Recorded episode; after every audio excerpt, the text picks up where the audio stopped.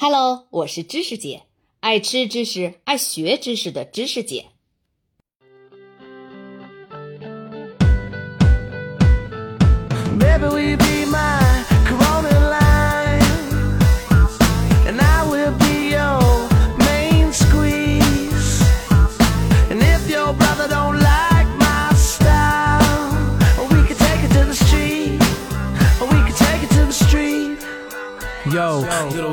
The city dress up pretty, go out and get messed up and shitty. Girls by the sea dress like hippies and rock love bees and go skinny dipping. Girls in the hills go day tripping to get their nails done and hair straightened. Little girls in the A1A get hot when I roll over Laurel Canyon. Let me tell you about a girl I know. She like hip hop and rock and roll. She walks slow down the avenue. I ain't mad about get her when I do. Let me tell you about a girl I love. She stay at home cause she hate the club. Baby, but pretty little features. I ain't met her, but I'll get her when I see her. Maybe we be my Corona line. And I will be your main squeeze. And if your brother don't like my style, we could take it to the street. 二零零八年，这首名为《Corona and Lime》的歌曲在美国一炮而红。 演唱者是 Swiss 乐队，朋友们可以看一下本期封面图里的招贴海报，上面的英文就是乐队名字 Swiss，下面的英文就是歌曲的名字 Corona and Lime。歌名里的 Corona 就是来自于墨西哥的科罗纳啤酒。科罗纳啤酒进入中国市场也有将近三十年历史了，咱们就不多介绍了。它刚刚在今年六月份由一家英国的市场调研机构。Brand Finance 发布的2021全球五十大啤酒品牌价值榜单上荣登榜首，品牌价值高达58.22亿美元。而 Corona and Lime 的这个 Lime 翻译过来就是青柠，也就是我们平时俗称的青柠檬。这里我要科普一下青柠与柠檬的区别，很多小伙伴认为这俩是一种水果。青柠檬的表皮绿色，那不就是柠檬成熟变黄之前的状态吗？咱们平常吃的很多水果，比如香蕉啊、桃子啊、芒果啊、荔枝啊等等，不都是在还没成熟时是绿色的，等到熟透了以后就会变成红色或者黄色的了吗？然而，青柠和柠檬还真不是一种东西，它俩是同属，但却不同种。青柠和柠檬都是在柑橘属。但一个是青柠种，另一个是柠檬种。简单来说吧，它俩算是在柑橘这个大家族中表姐妹的关系。当然，它俩跟橙子啊、橘子啊、柚子啊，还有柑子啊等等，也都是表姐妹。所以说，青柠就算长到七老八十岁，腰弯背驼、步履蹒跚，它的表皮仍然是绿色的，并不会变黄。青柠和柠檬不仅外观不一样，而且口感、成分、配比和使用途径也有区别。柠檬我们现在生活中已经很常见了，超市里就有，可以买回家直接切片泡水喝。而青柠则是东南亚菜系里很常见的调味品，特别是在泰餐中使用的最为广泛。朋友们，下次去泰餐馆可以留意一下，几乎每一道菜里都会有青柠的身影出现。咱们说回《Corona and Lime》这首歌哈，这首歌的演唱者 Swiss 乐队是一支说唱乐队，来自于美国加州的马里布。马里布在美国可是非常著名的地方，跟贝弗利山 （Beverly Hills） 齐名，都是美国有钱人聚居的地方。但是马里布因为有一个很美的海滩，所以它的自然风光更胜一筹。另外，贝弗利山是好莱坞影星们的聚集地。而马里布则是犹太裔金融界富豪们的聚集地，当然也有不少好莱坞影星都把他们的第二套豪宅安置在了这里。巨星成龙在马里布就有一幢豪宅，但是据说前几年曾有人看到被挂牌出售了。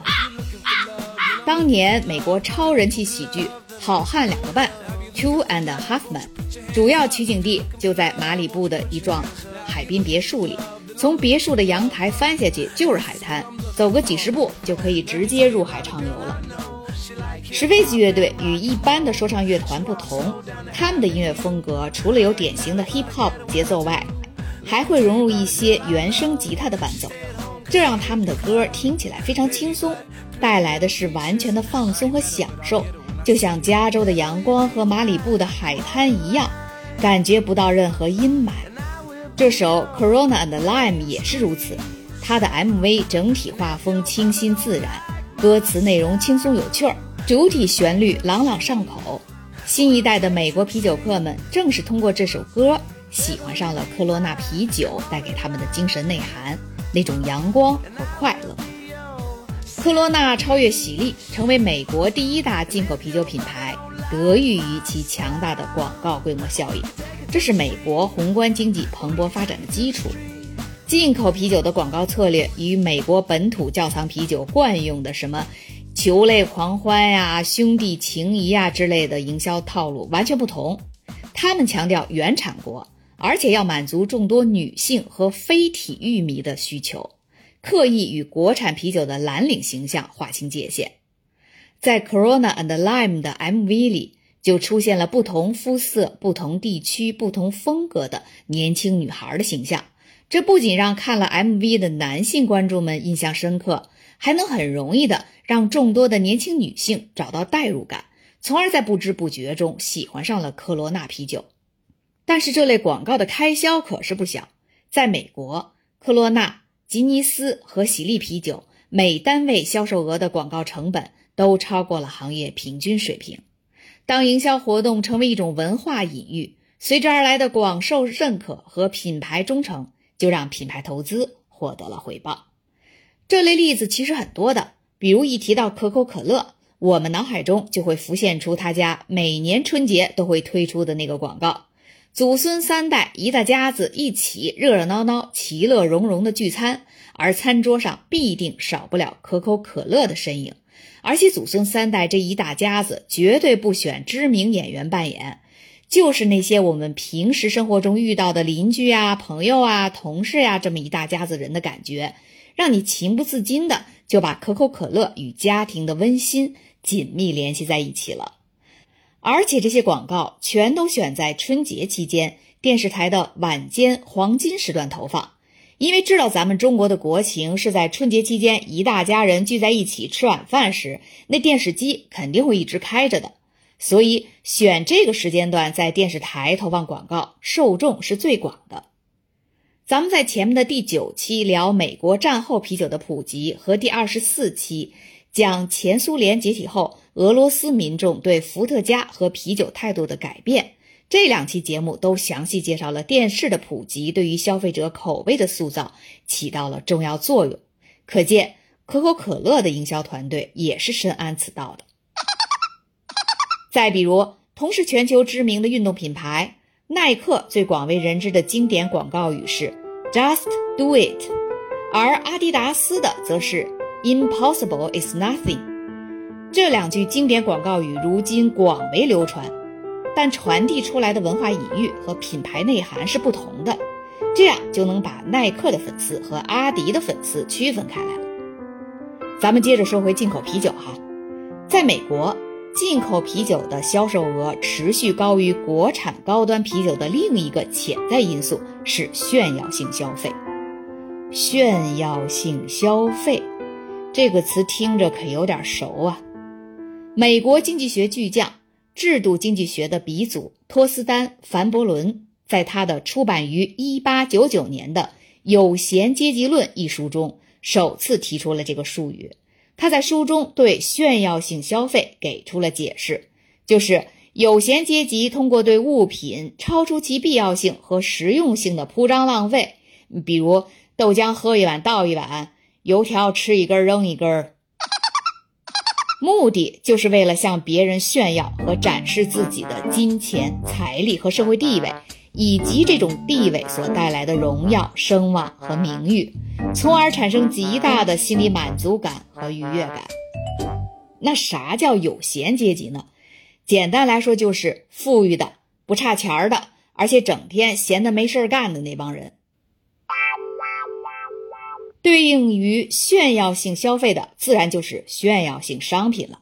什么是炫耀性商品？这咱就不必再解释了吧，大家心里都有数。什么豪华跑车呀，名牌手表、珠宝啊，自然也少不了名牌包包。我的脑海中突然就浮现出2020年热播剧《三十而已》中的一段情景：女主角顾佳背着香奈儿2.55限量款去参加贵妇们的私人聚会，结果贵妇们一水儿拎着的都是爱马仕。顾佳深感相形见绌，为了能打入贵妇圈，后来顾佳不惜贷款买了一个爱马仕包包。可能不少男性朋友完全理解不了那些喜欢购买奢侈品牌包包的女孩子们的心理需求。其实他们并不认为动辄好几万的包包材质和工艺真的就比那些一两千的国产包好几十倍。他们看重的是奢侈品包包的品牌价值，或者说背着大牌包出门那一刻带给他们的精神享受以及心理愉悦。虽然这种行为明显属于炫耀性消费。但只要你财力足够，不耽误吃，不耽误穿，生活不会受到任何影响，那也无可厚非，是吧？但是，如果为了拥有一个奢侈品包包，省吃俭用、节衣缩食，甚至用某某贷去超前消费，这种行为就很不值得提倡。有这种想法的姑娘，我建议你可以去读一读法国著名作家莫泊桑的短篇小说《项链》，可能会有些启发。